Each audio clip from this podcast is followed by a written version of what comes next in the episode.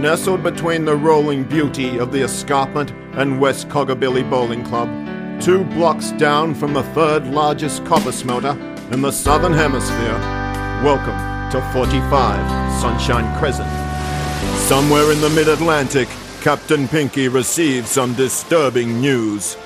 Captain, Captain, Ah, what is it, first mate? Captain, the men be plotting a mutiny. Why wasn't I invited? It sounds like fun. Ah, Captain, the men be at the point of starvation. It be three weeks since they last ate. Well, they would have had something to eat if they hadn't eaten all the chocolate. But, Captain, that's all there was for three months. There be nothing but chocolate on board the good ship Fun. Oh, I admit, I did make an honest mistake with ordering the supplies. Yoo-hoo! What do you see from the crow's nest, Blind Freddy? Blue whale up the starboard bow! Great news! Our prayers be answered. Prepare to harpoon the blue whale and keep one eye out for the sea shepherd.